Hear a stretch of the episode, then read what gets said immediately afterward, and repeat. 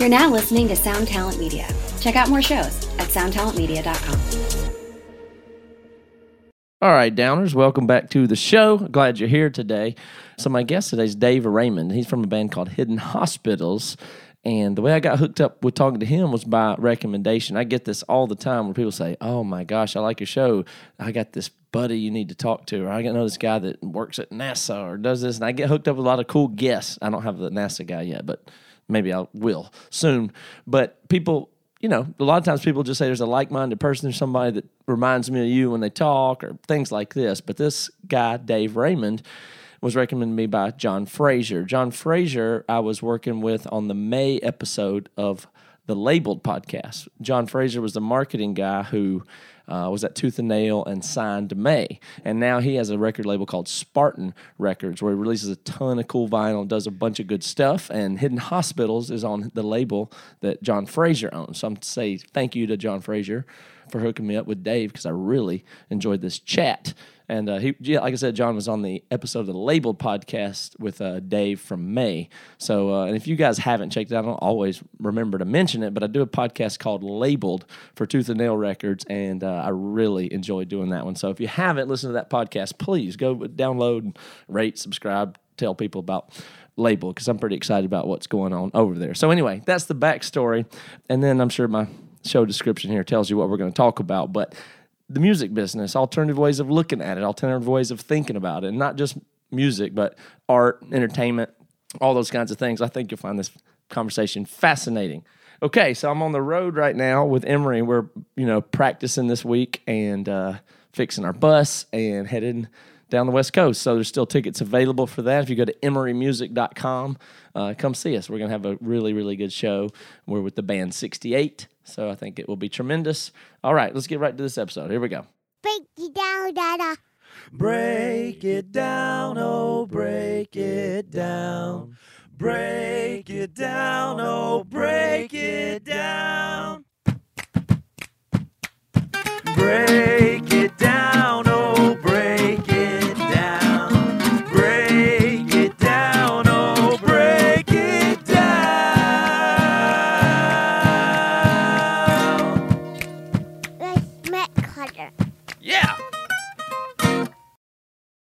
Dave, thank you for coming on the show. I am particularly, um, you know, you, you rented a little studio because you said the train is so loud by your house, and uh, and so now you're in a paid studio just to capture this podcast. Your video looks great. You've got a good microphone. You're sending me your end of the local recording, and I do.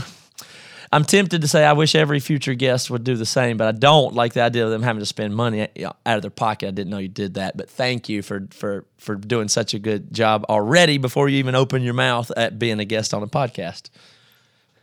Welcome, man. That's the least I could do. I've been looking forward to this, and yeah, we live right on one of the elevated trains in Chicago. It's right outside of our window. Yeah. So dead silent to just rocket ship loud, but you know, it That's makes good. for a... It makes for quite a lot of noise. Are you uh, connected to or come out of the Chicago bu- music scene? I don't know a ton about it, but when I think about the Chicago music scene, I'm thinking about what comes in my head is like more recently, I guess, some Victory type stuff. But really, I think about like Promise Ring, and you know, I've been I've been going back through Promise Ring and Captain Jazz and Maritime and some of that uh, Owen, and that's all kind of Chicago stuff. Is that you have any connection to that world? Yeah, I do. Historically, yes. And um, Owen, like my my partner, Rachel, introduced me to Owen, actually. I was a big fan of American Football. Oh, American Football, we, right, right. Yeah. yeah, we ended up here with uh, my last band. We're actually from New York, and we moved out here to Chicago because, you know, it's like touring all over the United States is a task in and of itself, but Chicago had always been really, really good to us uh-huh. as people, as musicians. And we just, I, I came here to play with a drummer, and it was just kind of like, well, why wouldn't we move to Chicago? And we've been here ever since. That was like two thousand nine, I think. two thousand nine, ten is when I got here. That's great. And you're surviving and thriving, and you're living in what I can tell is the urban scope because the train is going by, and you've got a creative project going. I don't know if it's your full time and what else, other else you do, but I admire that whole setup in the first place. I, I'm really big on people moving to places and exercising their mobility because I find it to be one of the most... It's weird. I've been thinking about it a lot lately because Reva here's moving, and uh, you know, but you know, I know a lot of people that I've always that, that talk about they want to move or pursue something, and then they don't do it, and it, I, it just always makes me feel not just always gives me a really bad feeling because it comes out of some amount of conservatism, like, well, it'd be safer not to try, or it, it, I do have a good thing here. There could be some downsides, and you just ignore the opportunity and the mobility that we have, which is a modern. It's just a marvel that like you can try something crazy and you're you're not going to go homeless or broke. The worst worst case scenario is you come home, you know. And so That's true. It seems like you've gone and done something and figured it out. And your band Hidden Hospital, Hidden Hospital seems like it's going somewhere. You're hooked up with John Frazier on Spartan, and John Frazier is a good friend of mine, um, or a friend of mine. I, I don't like you know to do that thing where you over you know. Oh, I'm best buddies with him, but I love John Frazier. He, he was our A and R at Tooth and Nail for uh, no, he wasn't our A and R. He did the marketing for the Emery stuff and really played a, a big part in our career. So I think his taste in music and stuff he's done. Uh, I think May is a big thing. Did you hear that? I've been doing a couple labeled episodes about May. Yeah, absolutely. Yeah, we listen to him. It's, yeah, it's yeah. John is fantastic on, across all channels. Like. Hard worker, great taste, awesome mm-hmm. heart. He's chasing exactly what he feels like is relevant and useful to his life. And I think that we resonate on that well. Yeah, yeah. Absolutely. So I was talking to him when I was working on those May episodes for Labeled. Um, and he got me into what you were doing and told me about it and said, you and I have a great conversation. I was like, absolutely, man. I take recommendations from him seriously because I think he's a sharp dude. So Spartan Records is the, they're putting out your new vinyl. But you in, tell me about it. You independently recorded and to release it. Yep, we recorded uh, thirteen songs mm-hmm. for a ten-song album um, a little under a year ago in Nashville with Jay Hall. And, you know, it's a long process of prepping it, packaging it, getting it ready to kind of say hello world. Mm-hmm. Um, and John and I talked prior to that about our last record, Surface Tension. And it was around when he was getting ramped up with Spartan and everything, and we released that independently. This one comes around to talk to John again, and it was just why shouldn't why wouldn't we do this? Mm-hmm. And it's been um it's it's just been a good relationship. It's often like talking. I feel like it's often I'm talking to myself when he and I talk back and forth. Yeah, well, you know, very similar minds. He's really good with some aesthetic stuff, and his vinyl is beautiful, man. Like you know, every oh, time goodness, you go to make yeah. a vinyl, you're like, well, what are the color choices? And I, we, I try to pick a cool one, but everything that that comes through him is like, oh, well, you. How'd you get the really cool vinyl? But he always does. No, for real. Yeah, he he he repressed Surface Tension, which was, like I said, our first album, and he he did the pressing with these. Um, it's a pair called Wax Mage. They're in Ohio, and they do these like very limited. Every single record, like every single piece of wax, is different than the last one. Yeah. So it, it was just amazing. I'm, like. You know, you do these like kind of, this is what it's going to look like. This is what you're ordering. You kind of get it stuck in your head. You're like, all right, that's what it is. And they shipped it out, and it, he's sending me pictures. He's like, he's like, dude, just one more. I'm just going to send one more. Yeah. It's like, I lied. Here's another one. Yeah. And we're just flipping over it. I mean, that's the st- the t- time we're in is, man, you can do stuff that, Matt, I don't know. It's, it's, you can tell when people are doing things that they care about. And the, it, they're special and exclusive and meaningful, and that clearly is to John. And so I, I enjoy just being around it and thinking about it and being inspired by other people caring about details. It's kind of it's kind of fun. So um, what I'm kind of interested to talk to you about is uh, is to somebody who's doing well and has come up at, at a later time than me in the music business. I like to check back in from time to time and just get reflections and try to learn from people that are outside of my bubble. So tell me, let's talk about the state of the, of the music industry and things you're noticing. And it, you, I mean, you, you're somewhat familiar with this show and the work I do. And so mm-hmm. what are the things that you uh, are noticing out there that are either stuff that I talk about or, or stuff that I'm getting wrong or not noticing or don't, or, ha- or you have a different point of view on about the music industry? I think that's the, that's the, interesting way to frame it, because I don't think there is a way to get it wrong. I don't think there's a way to get it right, and that's mm-hmm. that's the duality of things right now that I feel. My object, objective lens on where we are with music, and it's like being an independent musician, being an artist across the board. Like if you're, you know, if you make T-shirts, if you're a painter, if you're a piano player, if you're a performance artist, right? Mm-hmm. it's just kind of like there's not um, there's no aspirational trajectory that's like there's no levels right now. There's no oh, we'll start the band in that's our garage right. and then we like, do the demos no and we shop pathway. the demos around. Yeah, exactly. Yeah, and that's uh, I think that's empowering as it is kind of like exhausting because it's it's like man the whole ocean is ours, but at the same time it's like how do you kick off of a wall and get, you know, momentum if mm-hmm. there's nothing to kick from or towards. Yeah, that that's makes sense. So yeah, I, I'm trying to come up because people ask me all the time. They have new bands and they they've got and they're good or they have great music and they're like, how does a band make it today? And I I I say, well, I don't think you can. That's that's kind of my advice. Like, well, you can't. Like, yes, I'm successful at music, but I was lucky to be doing what you were trying to do now at a time when it was possible, and now it's completely impossible. Don't try. That's what I. Th- that's what I think I would advise people. Um, and I know that's being facetious, but you're really succeeding here, and and you know, like you're up and coming. You're living this. You've had a band for a while, and it's continuing to to move and move forward. So, I, I'm interested. And I'm sure a lot of other people are too. How does it work now? What does it feel like? Well, there's absolutely like a point in time, like when you guys were touring a ton was when I was starting a band, and there was just this like this circuit of bands, mm-hmm. right? Like these circuit of bands, and it was cool. People would lift each other up. Mm-hmm. You'd go out and you'd support the headliners as, you know, as a developing act, and then a year, eighteen months later, you can start doing your own headlining tours, right? Like right. going around the country. And it, a lot of that's changed. It isn't, you know, it's like you find like if you can find a new and contemporary headlining act, it's often no local acts on the on the stage. Right. Or it's like, you know, we're not taking out anybody. We're taking out this other good um, monetarily feasible project with us. Yeah. You know, mm-hmm. that benefits us in some way. But yeah, it's I don't think it's necessarily like don't try. I just think it's like, you know, like I, we're going to touch on nostalgia, right? It's not trying to replicate something that once worked, because what you had in that, that I, I'll call it like the golden time of touring. Like even before I started touring, mm-hmm. before I was even in a band, it just, I was enamored with like bands being able to just tour. Yeah. I was like, how do they do that? Like, how do they book the shows? How do they know where to go? How do they know the people? And yeah. I just got, I was very romantically drawn to that. It's such a romantic act. It's one of the most, I don't want to say it's over-romanticized because it is amazing. It's very cool. But it is one of those things where people that don't have any clue about it think it's the greatest thing possible. And there's so many people that want to do it.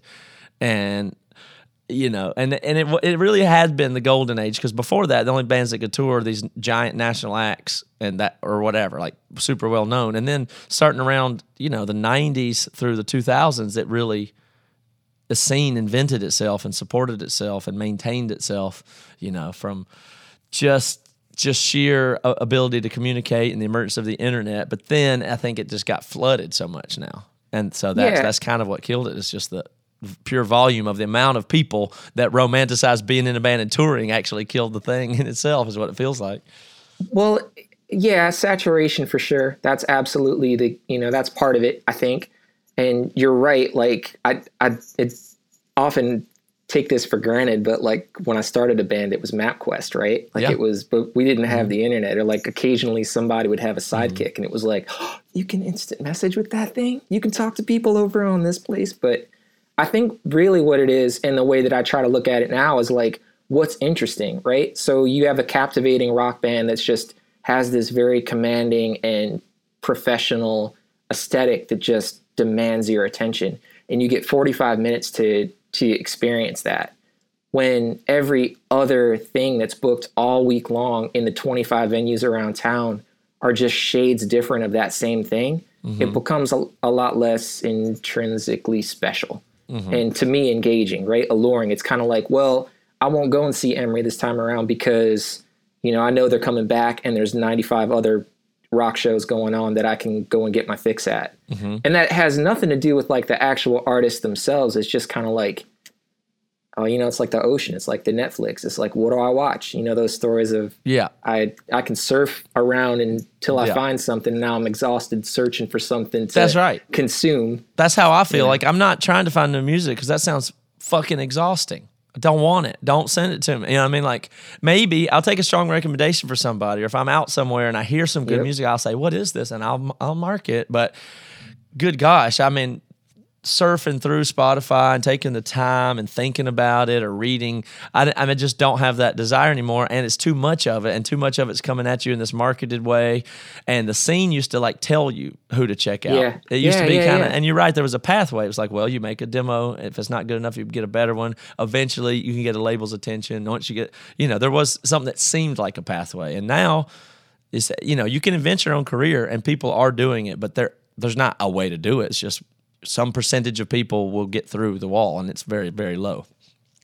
True. And I have I have a lens on this. Like I came in, my, my first band, we'd signed to Equal Vision, done like the three record deal, and you'd see like, and that was right, as I feel like right at the end of that, that mm-hmm. era, that age of when it was like, this works. We have a place to put developing acts behind the, the two-tiered support acts mm-hmm. and then the uh, headliner, and this develops. And you know as well as I do, like touring is just a one-to-one thing. Like it's like we don't have money. We play the show. We have money. And you do that three hundred times in a row, and it, it you know, it now we've got something tangible. Mm-hmm. Where it's like now it's buy my record. It's like, why? I can get it here for free. And it, so that's not that's not a way to do it. So how do you make money? All right, we'll remove money. Do you love making art? Right. Yeah, I love making art. Yeah. Cool, we'll make art. And just figure out, like you say, like, just, you know, don't die. yeah. Don't just give up and die. Like, you know, if you want to make art, make art. If you want to you want to go to school, go to school. If you want to read a mm-hmm. book, read a book. Yeah, that's kind of the where I land with the advice is. I mean, it, people interpret it as, well, you tell people not to do it, and if they can't not do it, they'll do it anyway. And that's a, that's a reasonable filter. But I think what you're hitting on there is even more important, which is – don't worry about the if you can make money part. And it's the same with podcasting. It's like, don't ask me how to get ads on your podcast. I don't, that is not a good question. That is not a good question. I don't, I don't, you know what I mean? Like, that's not why you should ever do it. If that is your question, do not do it. Do not try. It has to be. I think the more we untether the notion of, oh, you'll be famous or, oh, you'll get stage time or whatever, that those things aren't really art or make money. Those aren't really related to art. They might they're be not. outcomes, but they're not they're really not. related to art fundamentally. Any art, you know, you don't want art that's created for mainly, primarily a commercial purpose, do you? Well, no, because like, then that's not what you want to consume. It's a job. It's kind of like, it's like sweep this floor mm-hmm. for me and I will pay you. Right. I mean, you you know, it just kind of becomes, but you know, that's also like the the interesting aspect of it is like, what's the elevator speech, the elevator pitch, the very concise two sentences that when someone asks you that wrong question, how do I get how do I get ads on my podcast? Yeah. How do I make money being a musician? Yeah. Like how can A, they're you know, they're in a they're in, they're coming from a place of like thinking like, well, okay, I've seen I've seen you on tour, you must make a ton of money. This mm-hmm. must be like how you sustain. And it's kind of like what that's not their fault to think that way, because that's the that's the veil that we live behind, yeah. right? It's yeah. like you see a band on tour, it's like then in my head, I'm like, that's what they do twenty-five hours a day, three hundred sixty-five days a year, and that's their life. Yeah. I mean, I, I do make money from podcast ads, a whole living from that and touring and selling music. I do, but I didn't mm-hmm. I didn't mean to exactly. I didn't I mean, I didn't even I never thought I would. At, at any point until I did, I didn't think it was really go- gonna. I had no expectation of it, but is, and that sound. I'm not that much of a purist, even in an art sense. I just, just was driven to try to do it. But each moment was rewarding enough in itself to me. It's just a process thing. So even though I don't count myself as a, a, a just an artist that's here to just express myself purely, I'm just doing what seems exciting, not what w- might be good. I, it's not really based on a future goal. Like the goal is play music today, record this album, listen to this album, get get a show, you know, make a podcast, have a conversation, and then those things add up over time and sometimes become monetizable and sometimes don't. But who cares? Like then it would be a hobby. I'd have another yeah. job, but I'd probably still podcast and make music uh, sure. and whatever. So if I, yeah, but my mentality overall and being super lucky has just, you know, I've increased my odds of making money from having that mentality, and that's the best I can do. And it may all go away tomorrow. There's not a way to do it. But if you enjoy everything about your process and care about your art, then you're all set. You got nothing to worry about. It's mostly true. I just, I, it's, there isn't, it's not my job to educate somebody on the the struggle that it is to be an artist. I yeah. hate that. I, I hate, hate that, that term. Too. It's the worst. It's like where you're trying to guilt out, people because you deserve to be an artist yeah, and they yeah, must not, support you or something. It isn't like that. And nobody needs to listen to my art. No one needs to listen to my band, my music. Like that's nobody's responsibility. It's and you know my responsibility is to feel like the you know if I choose to make art that it's basically getting made to the point that I'm like this is the story I want to tell. And then the the rub comes into like. Now, how do I share this in a contemporary and modern landscape? Mm-hmm. Like podcasting, right? Podcasting wasn't around when you started touring. And, you know, like on the the scene of live music, it's like, well, is playing live in a fifty-year-old bar with a fifty-year-old P A, you know, getting people through the door on drink specials, is, is that the most modern and exciting way to show people new music? Probably not. That's a Probably really, not. And really that's the good conversation question. That, like, I, you know, as as creatives, it's damning in a way where, as a musician, that's still that trajectory, but it's a, it it isn't, it's not really there. You can, you can tour nationally, you can tour all over the earth and just play bars and like stuff like that, but there's, there isn't, you know, we're not connected there, right? Mm-hmm. Like the back, the back of a bar where the tiny little stage is, isn't necessarily connected to somebody's very personalized, hyper curated social life, right? Time is running out. I should die, die, die in this bed, not making a sound. It is all come crash. What's up, guys? This is Devin from Emery. I am excited because we are headed back out to the West Coast this summer, June first through the ninth. And we're going to be with an awesome band called sixty-eight.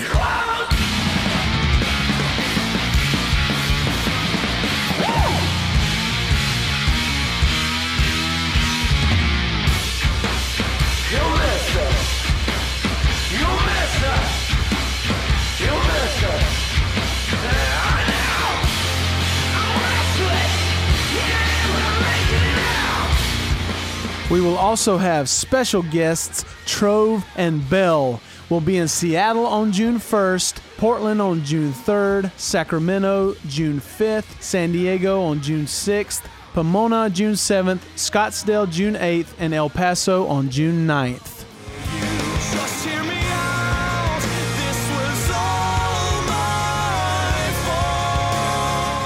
General admission tickets are twenty dollars and V I P are thirty-five dollars, and there's only a limited amount available.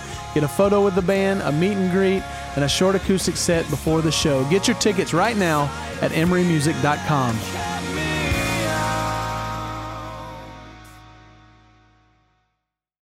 You bring up something very interesting to explore, so let's explore that, but I'm unclear on what you're saying is good or bad about the, the live music and the connectedness. Is are you yeah. saying we should the live stuff is disconnected and should be more online connected? Because a lot of people feel like no, the live no, music's no. the pure thing left instead of this digital bullshit. Yeah, it's just that that's the the the thing is is like if you strip away music, strip away the art, the the tangible parts of it still are, are intact. The experiential, the shared experience, right? Mm-hmm. The memories, the chance encounters of like the person that you met behind the merch booth. You struck up, struck up a conversation with so-and-so while you were loading in. Didn't know it twenty years later, they're, they're still your best friend and you talk every day, right? Uh-huh. All of those chance encounters.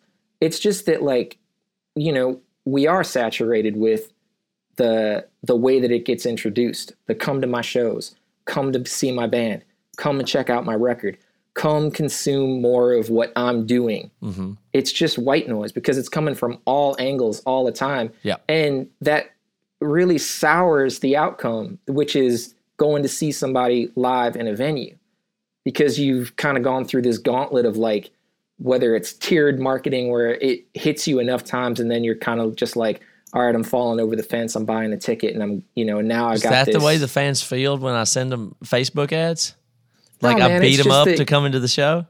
No, I don't think so. If they're if they love you and they love mm-hmm. what you're doing, they're going to come anyway. Mm-hmm. It's just that also they're at the same time, they're getting beaten to death by yeah. a zillion other bands. That's true. And a zillion other artists who who don't, who may not be empathetic to, you know, even even their own experience online. Yeah. Like, so that's, that's a, that's the rub. Well, it's, it's real weird because live music, it doesn't change very much. Like, uh, the technology and the, the situation culturally has changed entirely, but you're right. A lot of the bars and stuff are just, they haven't changed or updated in any way, and maybe they should or maybe they shouldn't. I guess that's its own question. Like, is it good that that's an anchor and a staple? Like, a bar show is still a bar show like it always has, and it literally could be run on fifty-year-old technology. It can be.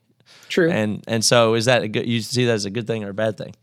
I don't necessarily think that it's the bar or the, the stage or the club. I'm not looking – I don't think the solve is like this newfangled, like, technology, this new way to experience a show, three D, like we're wearing glasses and you you know right, like right. olfactory scent, like yeah, none of that, yeah, right? Because yeah, yeah. that that really does it tears it, it kind of tears it down, and it's it's a different thing. That can be fine, but that's a different thing.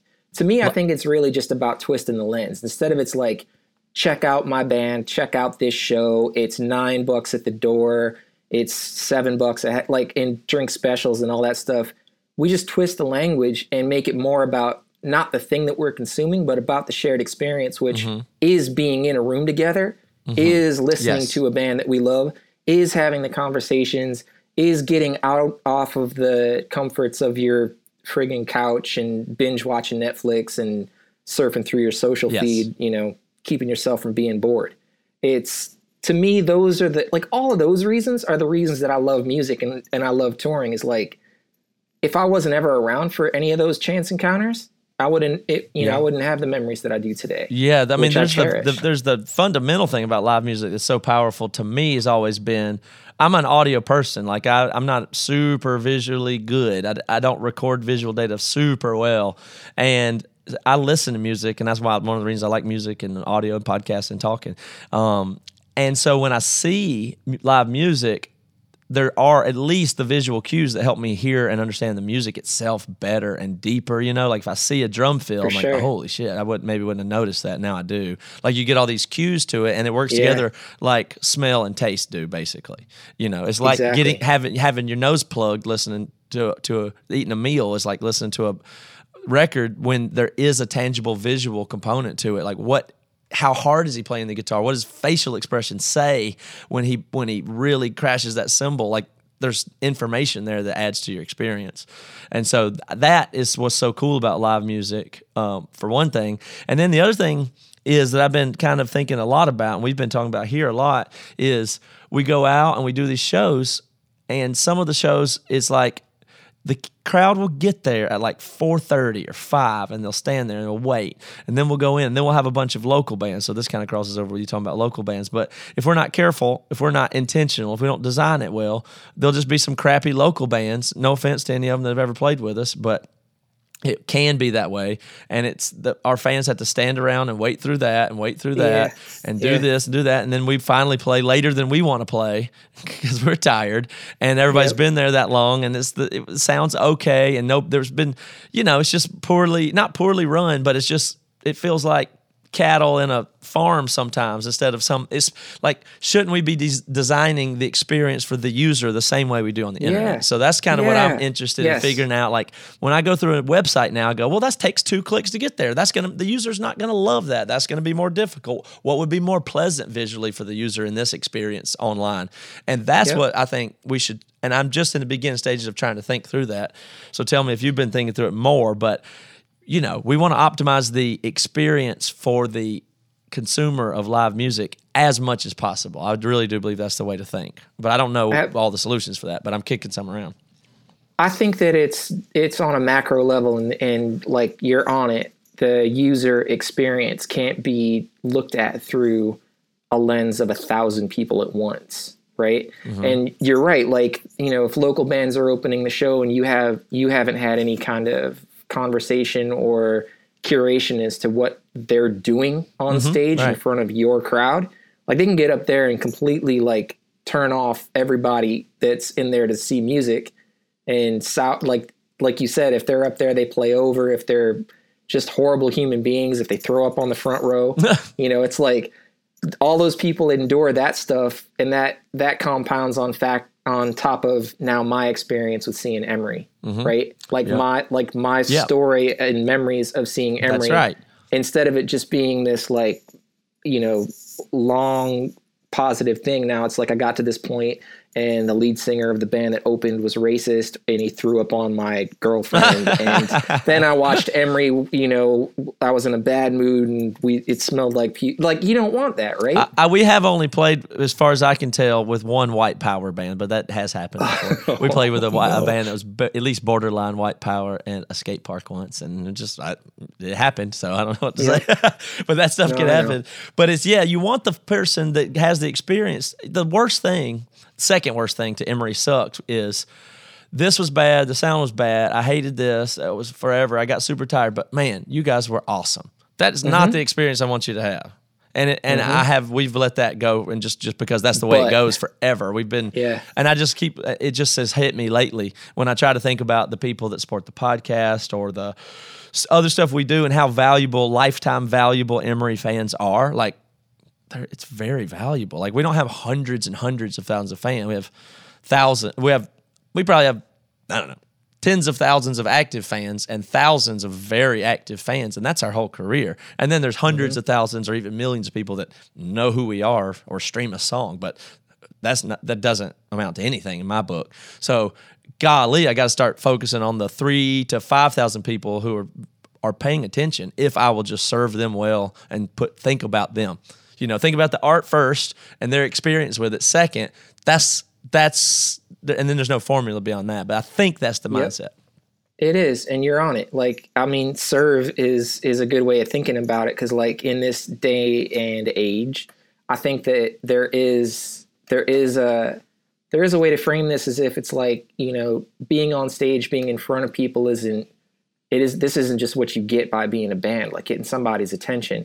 And those three thousand to five thousand to ten thousand, like, really loyal Emery fans, you know, it's it's not about going down the, the rabbit hole and making music just for them and making their experience, you know, one hundred percent bullseye for them. It's just really about, like, thank you for choosing to consume this when there's a world full of other options yeah. out there that would scratch the same itch. Yeah. Right? And it's, I guess it's just identifying that, because that's that's the reality. It's kind of like if if because I discovered Emery in a really cool way. I didn't know your band. I was living in Buffalo. I helped with a show. It was uh, you guys and Anberlin, and mm-hmm. it was one of the like just the tightest. Uh, I'd never seen I've never seen a a, a band like Anberlin, and I'd never seen a band like Emery. But that night stuck with me because of the professionalism and just like the overall feeling in the room. What room I mean, was that? Icon. It was uh oh it's yeah, closed yeah, now. yeah yeah I love that room. Yeah.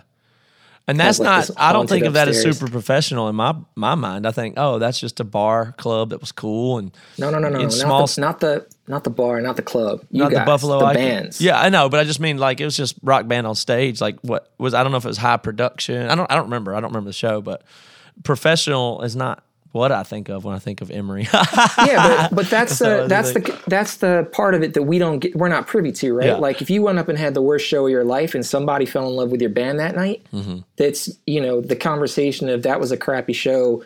You shouldn't have loved us for that. Like that, yeah. you know, me going and seeing you guys and being, because I'd seen, you know, hundreds and hundreds of rock bands.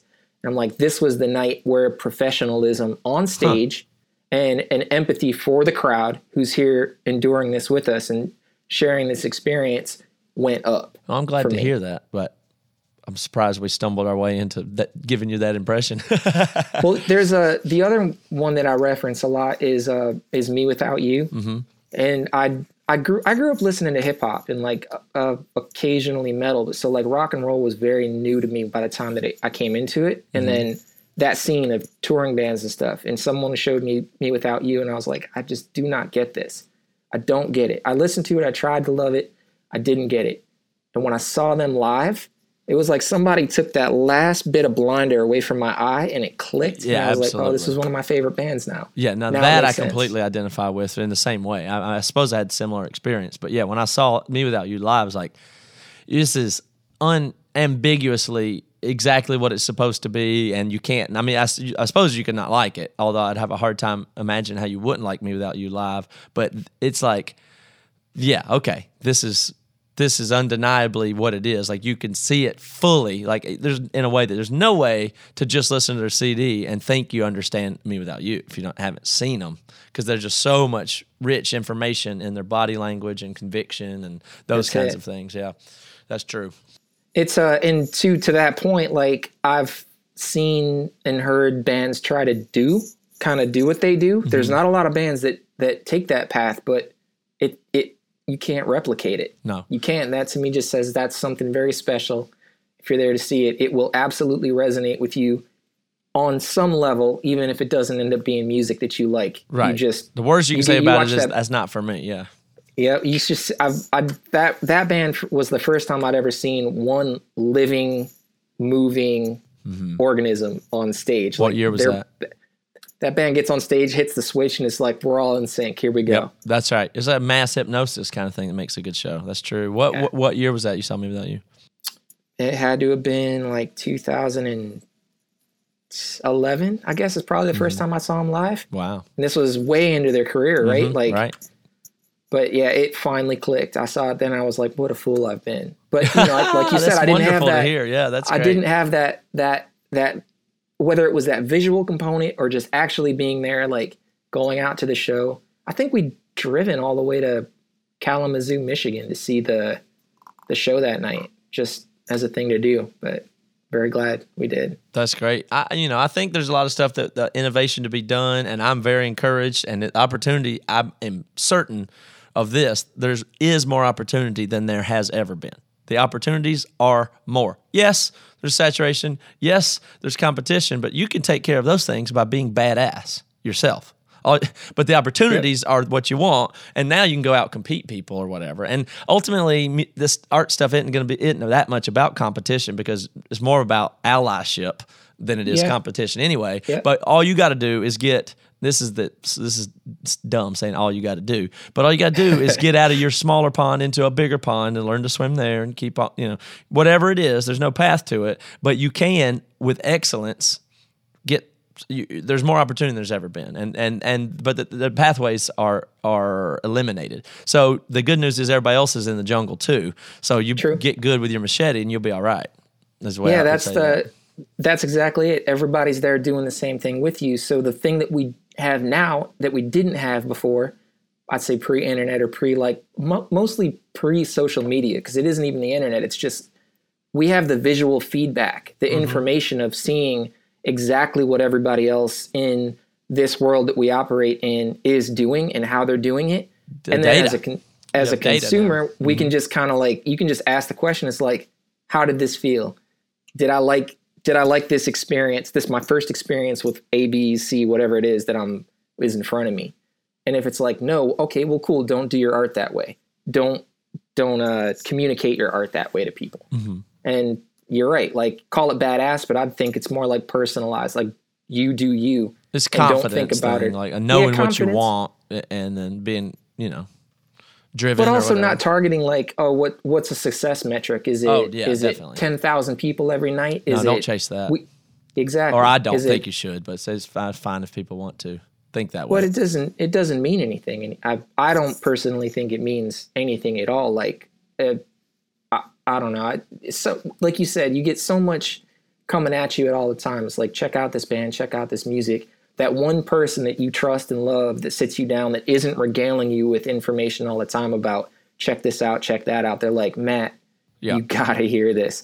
I know and love you, and I know what you respond to for real. Like, when you get the time, take this in. And mm-hmm. you do.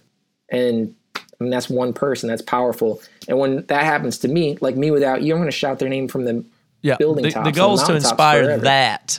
Yeah, yeah, not just digitally manipulate somebody down your funnel or whatever that, that is. But you know what's really tough, and we experience this, is, and you know, where's that where's that conversation with about success on success with bands where it's like, well, I want to play a show, and you've got to butter up to the promoter who books the club that you want to play, and you finally get booked, and they're like, well, cool, like, you guys got to sell two hundred tickets, and it's mm-hmm. like, all right. And you hustle and you kill yourself and you just rub your friends raw with yeah. come to my show, come to my show. And then you, you know, you sell two hundred tickets and you have a banging show, and it's kind of like, we did it. But that's not like a plat. There's not like a stepping stone, because now it's like, well, now next time that you do you the show at this club, yeah. you got to bring two hundred people. And it's like, I gotta, I'm gonna make people hate me to do that. So it, it's that's part of the conversation that doesn't happen. Is yeah. like, I don't know. Well, I there, mean, you need promoters. There's this whole like, thing now about marketing. That like, okay, of course I don't like multi-level marketing. I don't ever talk about it, but of course it's not something I like. Um, when you get into those, you know, pyramid scheme, fine. Multi-level marketing, okay, whatever. And then really there's these other things that you're talking about, even just as far as marketing brands, where it's not coming from some big corporate interest, but there's a little bit something crappy when there's a person you know that you follow on Twitter, and then they start doing some new idea, side hustle business, and their social media and their personal life becomes that. And it's kind of a, it just feels like a, like a little bit of a parasite. You, you know, it is parasitic when it's a pyramid scheme. You know what I mean? Yep. Where you're cannibalizing your own social network for somebody else's profits. That's disgusting.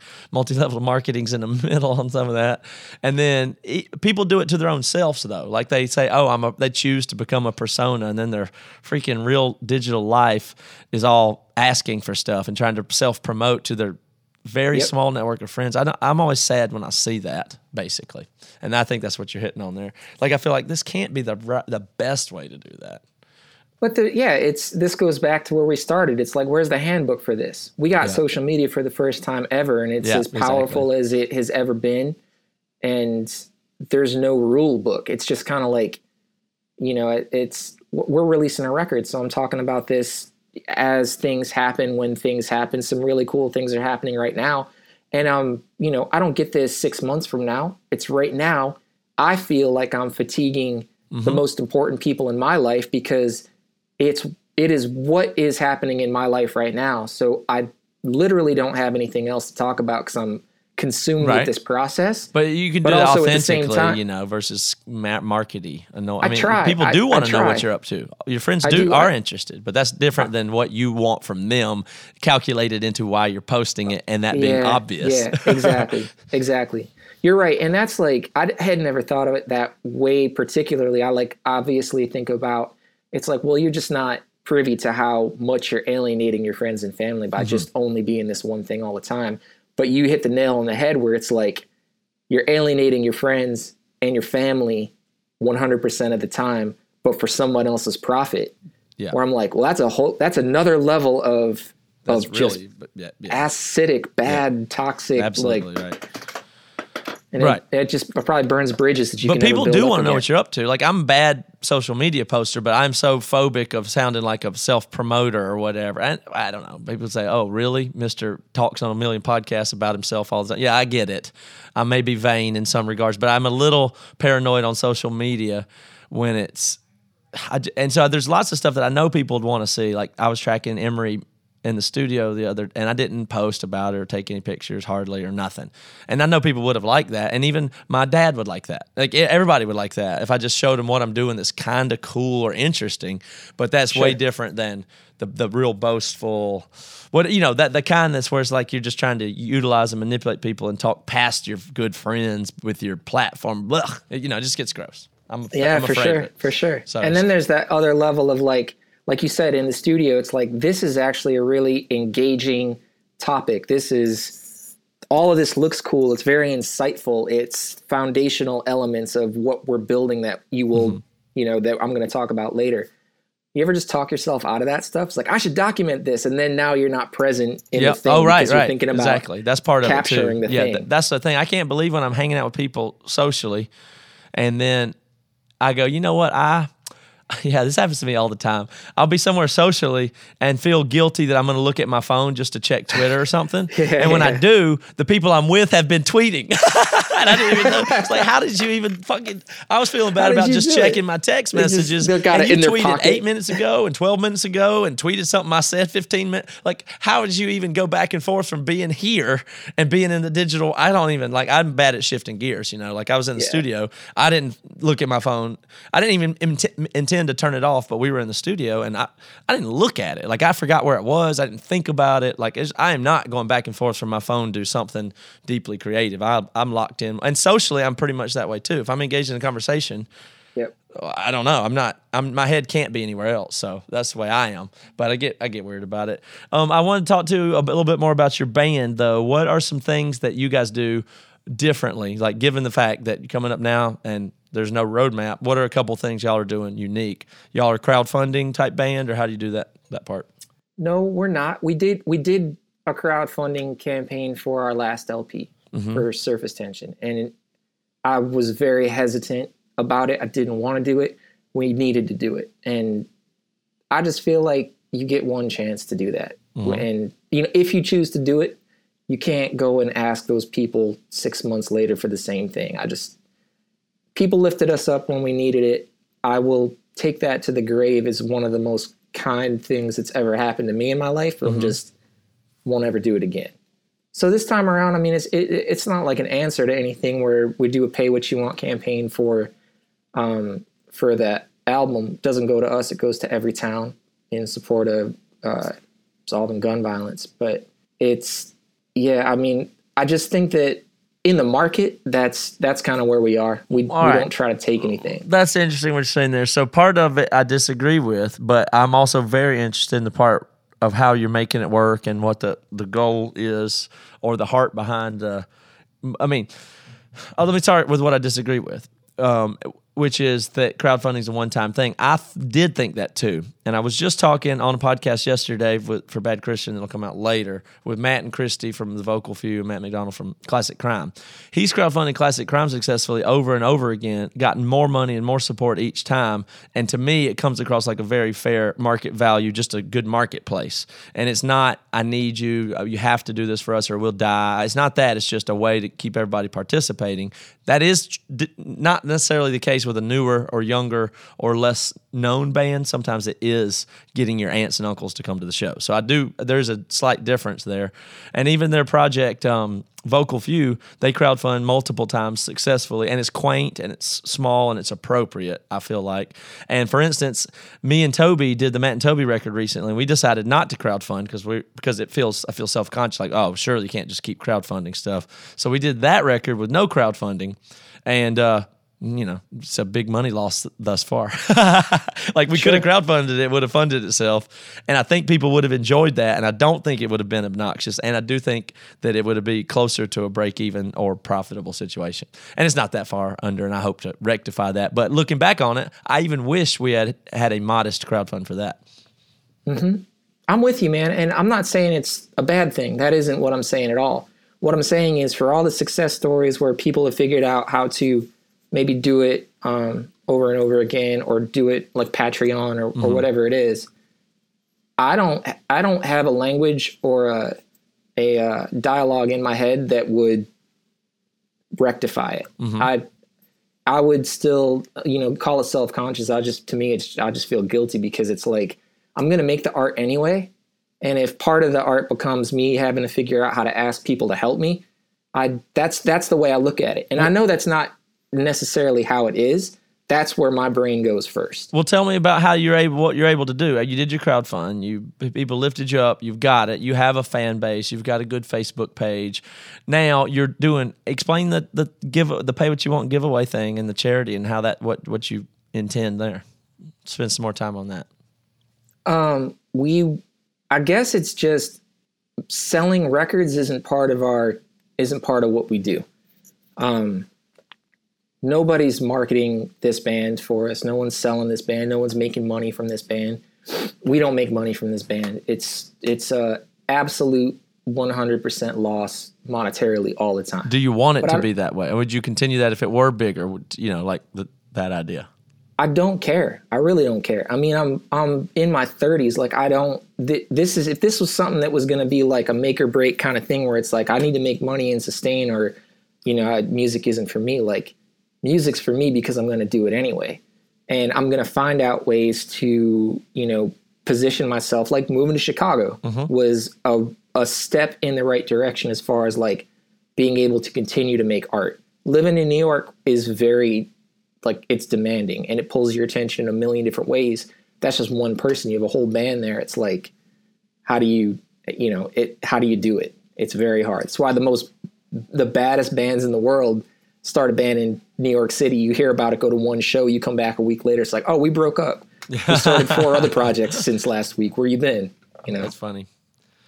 But I mean, as as far as like what you say about like, uh, how do we do it? I mean, we work, just work. And this isn't like a hobby. I mean, music's full time. It's a full time thing. All of the stuff that we do, all the stuff that's seen takes an awful lot of time.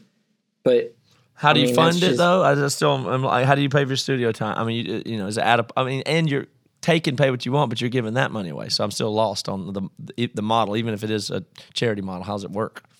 I just work full time to support art. I'm a so you I'm a, you spend pocket money and still give away the pay what you want money. Yeah, you don't even you wouldn't even take the pay what you want money to cover costs and then give the rest away. It's not that. There's no covering costs. It's not. It's never going to be like that. And I mean, honestly, like it's fine, but I'm not in the business of selling records. I don't want to be. That's what record labels are for. If they still want to exist, cool.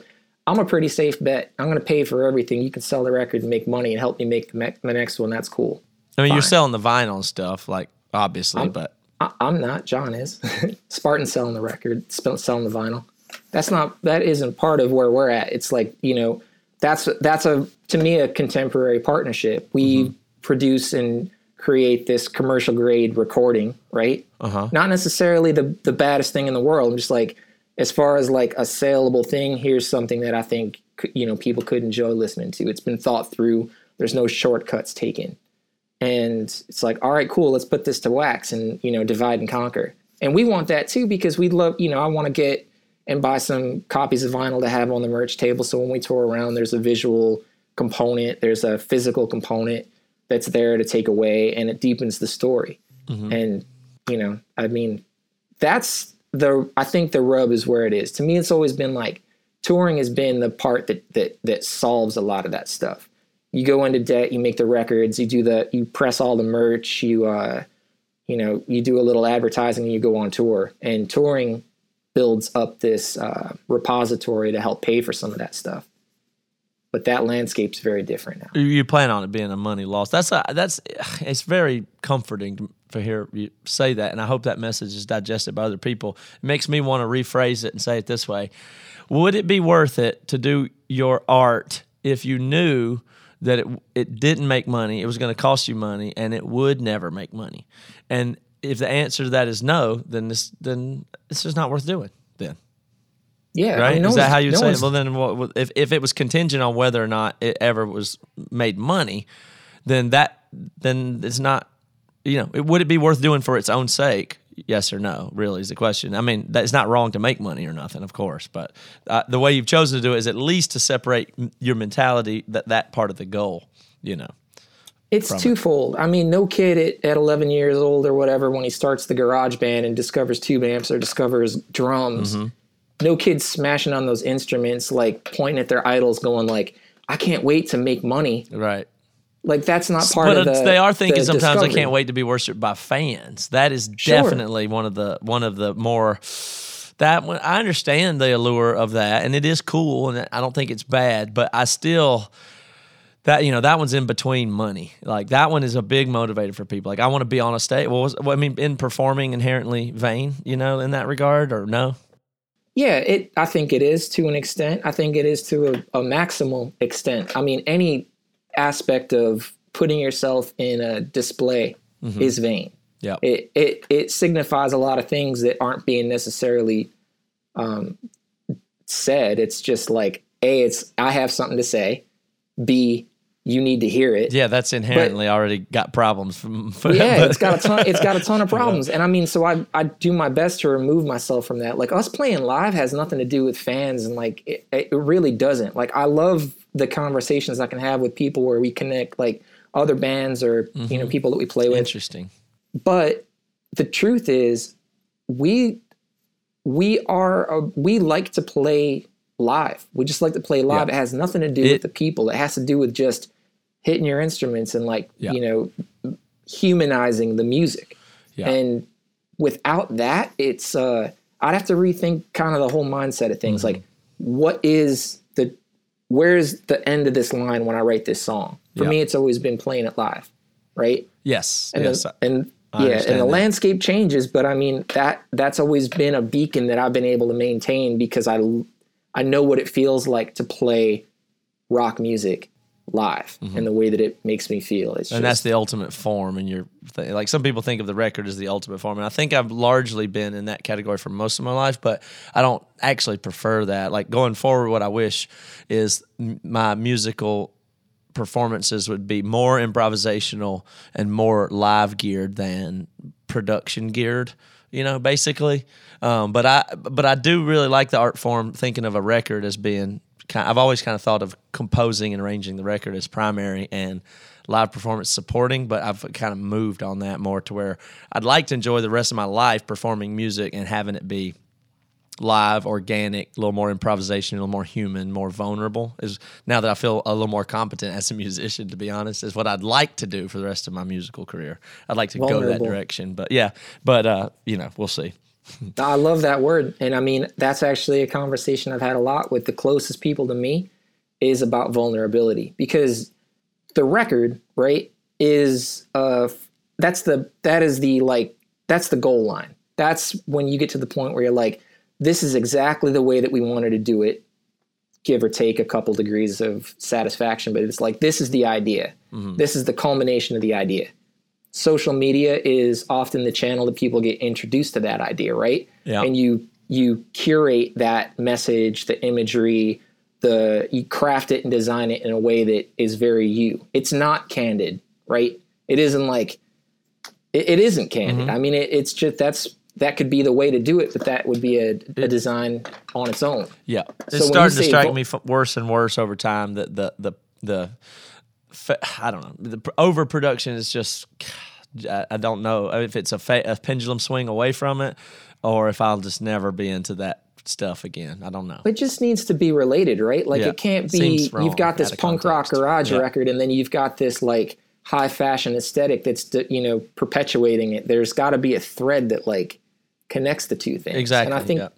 I think that's just another lens to kind of be aware of, but uh, I lost it. No, no, no, no I, problem. I, we got some more time here and I wanted to talk about your thoughts on nostalgia. You mentioned that before and I've definitely been thinking a, a good amount of that for a long time. And, and man, I get confused about it. Um, but there's, there's more than one school of thought on what nostalgia is and how it interacts with what we do. But I was curious your thoughts on it. It sounds like you have some. I do. Nostalgia is is probably the most powerful human feeling. And the most the powerful that human? We, that's a big claim. I, yeah, well, think about it, man. The, the most important things in your life don't exist in the future. All the moments that make you you, the, the things that you love and the mm-hmm. people that you love are reminded not by the present but by the past. Mm-hmm. I mean, that's absolutely true. You don't get to appreciate somebody that you've spent time experiencing life with or a, a moment in your life that was monumental because it was right now. Like you didn't so have the by nostalgia in that regard, you would say all the time I've spent with my four-year-old daughter is a form of nostalgia, and it's all that I actually everything I know about my wife and kids is contained in nostalgia, though. Sure, that's the it's broadest your view re- recollection yeah. of the, of an experience in your life, and all the while you're building nostalgia for your four-year-old daughter and mm. with your wife. Oh, that's true, because you're creating what will be their memories, you know, the whole time. Sure. And my, like, I think the, the thing that I zoom in on is like, you know, think about, I use this example because it just kind of like, it, it, it paints the picture as a metaphor. It's like Christmas morning as a four-year-old coming down the stairs, coming around the corner and like the tree's lit up and, you know, it's warm and the family and opening the gifts and like the wonder and the excitement mm-hmm. and the enthusiasm and the anticipation of all that, right? Yeah. Becomes a thing. That as it's happening, we don't know that that's going to be a nostalgic element, a memory that we we tie to ourselves and make sense of the world with. And now when you think about Christmas as an adult, there's that is stapled in your brain somewhere, mm-hmm. if that was your experience. Yeah. But nostalgia isn't something that I think can be recreated. So, you know, to try and chase that same event over and over and over again, it's the, you know what to expect, which, you know, kind of gets rid of the the part of it that makes it memorable, right? Yeah, there's some weird stuff about about it, and it's, I mean, I guess you kind of had to define it, but you know, like nostalgia, the term originally, it was like a disease. Like it was being caught in the past. Like I think that's where the term comes from. Like being that's caught, awesome. Like being caught in the past, and it had to do. It's like close to a mental disorder. Like they, they thought it was. I mean, way all the way back when they thought it caused fevers, and it was just like, you know, whatever. But there is a real high correlation to, of people that like and live in a lot of nostalgia with anxiety and depression. There's some real. You know, it's, it, you know, yeah. there's, it seems like such a positive thing. There's so many cultural things on it. Like it, it's just got to have a healthy and unhealthy side is the only way, because the unhealthy side seems so gross to me, where you're just yep. living in the past. That's just so obviously has to be detrimental. It just has to be.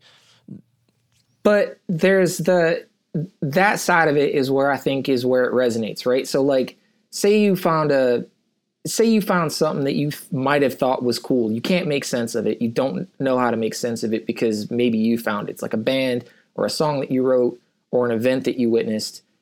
You have to make sense of that on your own. The uh-huh. cool thing about nostalgia is this is a time stapled in the past that likely thousands of other people within proximity of that experience uh-huh. also get. So we'll like take things like Stranger Things, mm-hmm. right? All nostalgia. It's all driven by nostalgia for eighties and nineties kids. Uh-huh. Grew up with that stuff. So every little detail in that stuff we're experiencing in the present by, you know, calling up the past, right? Uh-huh. But my worry is what then becomes the twenty-year nostalgic mark from for now. that. That's what right. I'm saying. This is the time of nostalgia that's never really existed before, and it really is bizarre. So, and you know, to connect back to what we're talking about musically, obviously, it's like, all right, so we had all the indie bands of the two thousands in the golden time of touring. It was great.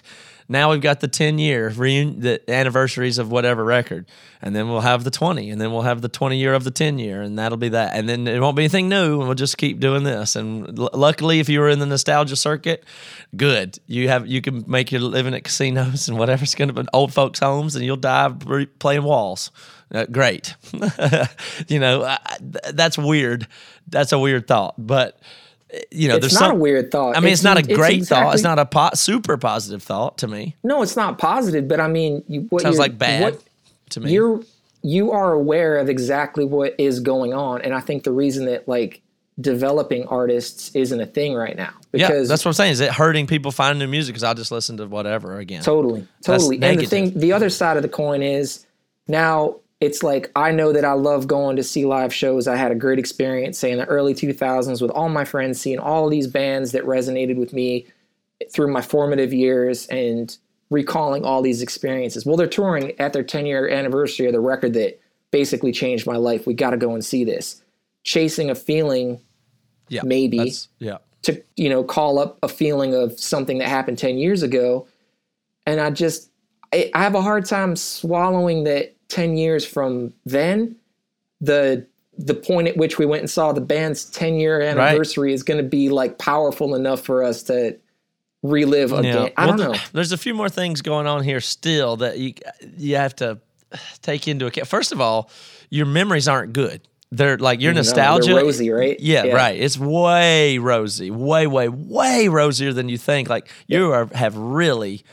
Uh, filed away a bunch of things in your mind that are not the way that they were. Not, just mm-hmm. so much. So, like, it, it weirds me out. Like, with the town we went to college in and other towns, sometimes it's like you think, like, I remember talking about how crappy it was. I, all we did was talk about how crappy this town is or whatever, or how there's the factory stinks. And then now it's like, oh, and I went back and I got off the plane and I smelled the Celanese factory and I was like, ah. Like, you hated Dude, that smell the whole time you were there. I know, but it calls up, it calls up, many years of, of experience that yeah. if you want to think about, you get to, th- you're just like, all right, do I want to recall all this stuff? But man, I mean, for real, like I, I smell a bonfire and my entire childhood lights up. Yeah.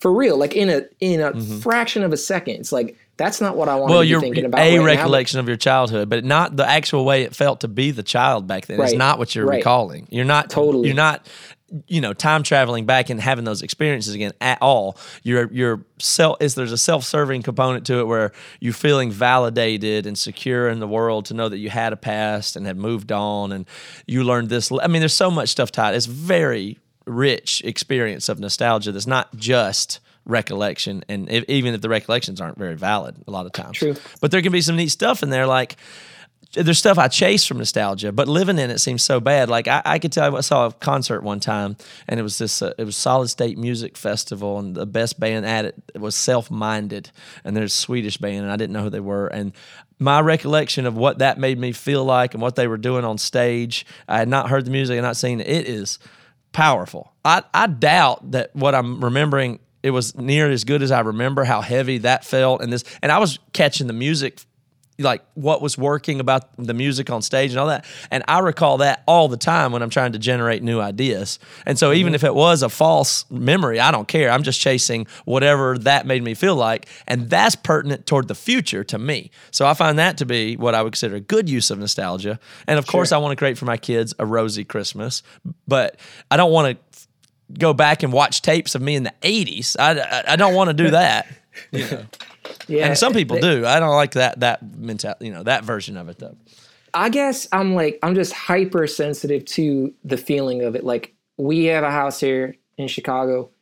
There's nothing on the walls. It's just white walls. I don't mm-hmm. hang anything up. It's not necessarily intentional. It's just like there's a point in that my brain goes to where like the things that I'd hang up represent a time in my life, a past experience or whatever. And you know, like the bonfire, right? Like maybe that's not what I want to be feeling right now. And maybe, mm-hmm. you know what I'm saying? Like maybe I want to be creating new experiences. I don't know what it is, but. So, I mean, you know, when it, it what is the thing that you think is to be uh, avoided or embraced then as it would pertain to, to music going forward? Because, you know, nostalgia's never been possible before, which is why people are so confused. Yeah. Like, should yeah. I just like old bands or whatever? And we know that it's triggered at a certain time, like even back in the whatever time. I mean, the guy wearing a Scorpion shirt, W- surfing through the C D store, the, you know, Dude. he he still likes what he liked when he was nineteen, of course. And so I'm will you, and so will I. Out the window from where I'm sitting right now talking to you is a probably one hundred fifty foot tall, colorful painting of B B King playing the guitar. Mm-hmm. And I'm just like, just think about that. Like B B yeah. King playing the guitar, I say that, and yeah. all these oh, memories yeah. come up, oh, yeah. right? I don't think there's a guide... a guideline for it. I think it's just that we as as hyper consuming as we are with things mm-hmm. and how rampantly available new information, new songs, new media, new art, new news stories, new everything, new possibilities to be exposed to newness, right? Yep. For lack of a yep. better friggin' word. It's just like anything, like you just have to be wary of over consuming whatever it is. And yep. if we're dipping back into nostalgia, I think that there is a limit to it, that we're going to be able to celebrate that feeling, chasing that feeling, right? I have a, you know, fear based in the nostalgia thing, though, that we're being uh, exploited or exploiting ourselves or being oh, manipulated for sure. in the same way that we are being manipulated by outrage. So they're two different things, but they're just human traps that can be exploited, and we've just figured out how to exploit those two human cognitive weaknesses is kind of the category. I have outrage and nostalgia in a similar category. So uh, I think we're sitting ducks if the marketing dollars and the data want to put, put push us in a direction. We're at. I'm, I'm afraid we may be at their whim. Is my fear. No, you're you're one hundred percent right. But that's the. I mean, that's that's the part that didn't happen with music, right? Like it happened with T V and movies. They're, look at how successful the Marvel series mm-hmm. are, right? And look at how successful Stranger Things is. Or I just watched uh, Lost in Space. It's an old story they recreated and put to Netflix. Yep, yep. And I'm like, it it isn't. I mean, you know, the arc of a story is is what it is. Like we want to we want to be pulled through, develop the story. We want the you know the peak of it and the payoff. It's music is a lot of the same way. It's just. It seems like the music industry didn't get that kind of like hyper competitive in how we serve music to people, the way that like T V did and the way that like Netflix did, and they're, you know, creating content. Yeah. The main things in music that exist now are not that insidious, of course, I don't think, but no. it's, you know, it's ten year reunion, reunion stuff, Motley Crue at the casino, they, whatever. And it's probably also throwback genres. Oh, they sound like the seventies now. Like, Fleet Fox is doing, you know, everybody's, you know, the Shins, or not Shins, the Vines doing like the lo-fi, Jack White. So like you get these, those pockets of, oh, we sure. can get into some microculture and re, redo it instead of create something, a new sound, you know, that, that, that, I think that's sometimes a waste of creativity. For sure. I, yeah, it's a, it, this time that we're in, there is no right way to do it. Nope. There is no, there's no right path to take. I mean, there's only, I feel like as human beings, we will consume something. We, you know, we have this innate need to keep ourselves stimulated and stimulated with newness, but a newness that we can tangibly attach to something that we've experienced, something that mean, it's meaningful, mm-hmm. right? So Th- that's it's it. just that. It's like if if everybody our age is just, you know, deaf in the ears of being shown new music, how are we going to find new music? Yeah, we're just going to chase after our, our favorite records from the past over and over and over again. And I'm like, that doesn't sound like a very bright future. No, I mean, no, but I'm optimistic. I mean, I, and I hope you are. But I, talking to you and th- and finding people that are trying new things or doing things differently or just trying to shift philosophical ways of viewing things is at least makes me even more optimistic. So thank you for your views and conversation and des- desire to, you know, explore them with me. I've enjoyed this conversation very much, Dave. It's been awesome, man. I very much appreciate the opportunity to chat with you, man. Not that you're going to make any money from it, but I do think people should check out your music for its own mm-hmm. sake and check out the vinyl and Spartan Records and, of course, that kind of stuff. What do you tell people if people are asking what you what you do want them to do? Do you just want them to just go to Spotify and enjoy your music? Is that the simplest thing? And then Absolutely. Yeah. yeah. I mean, whatever whatever format that you like to consume music, you know, love it if you spend some time with ours.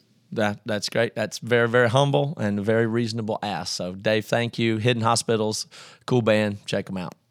Thanks a lot, Matt.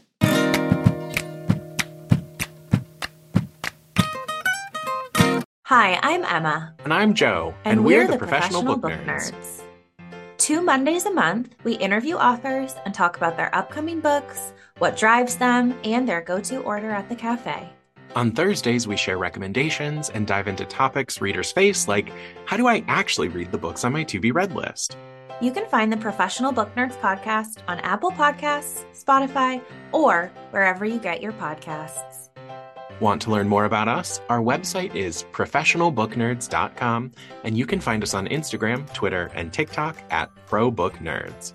We hope you'll come and listen, and as always, happy, happy reading! reading.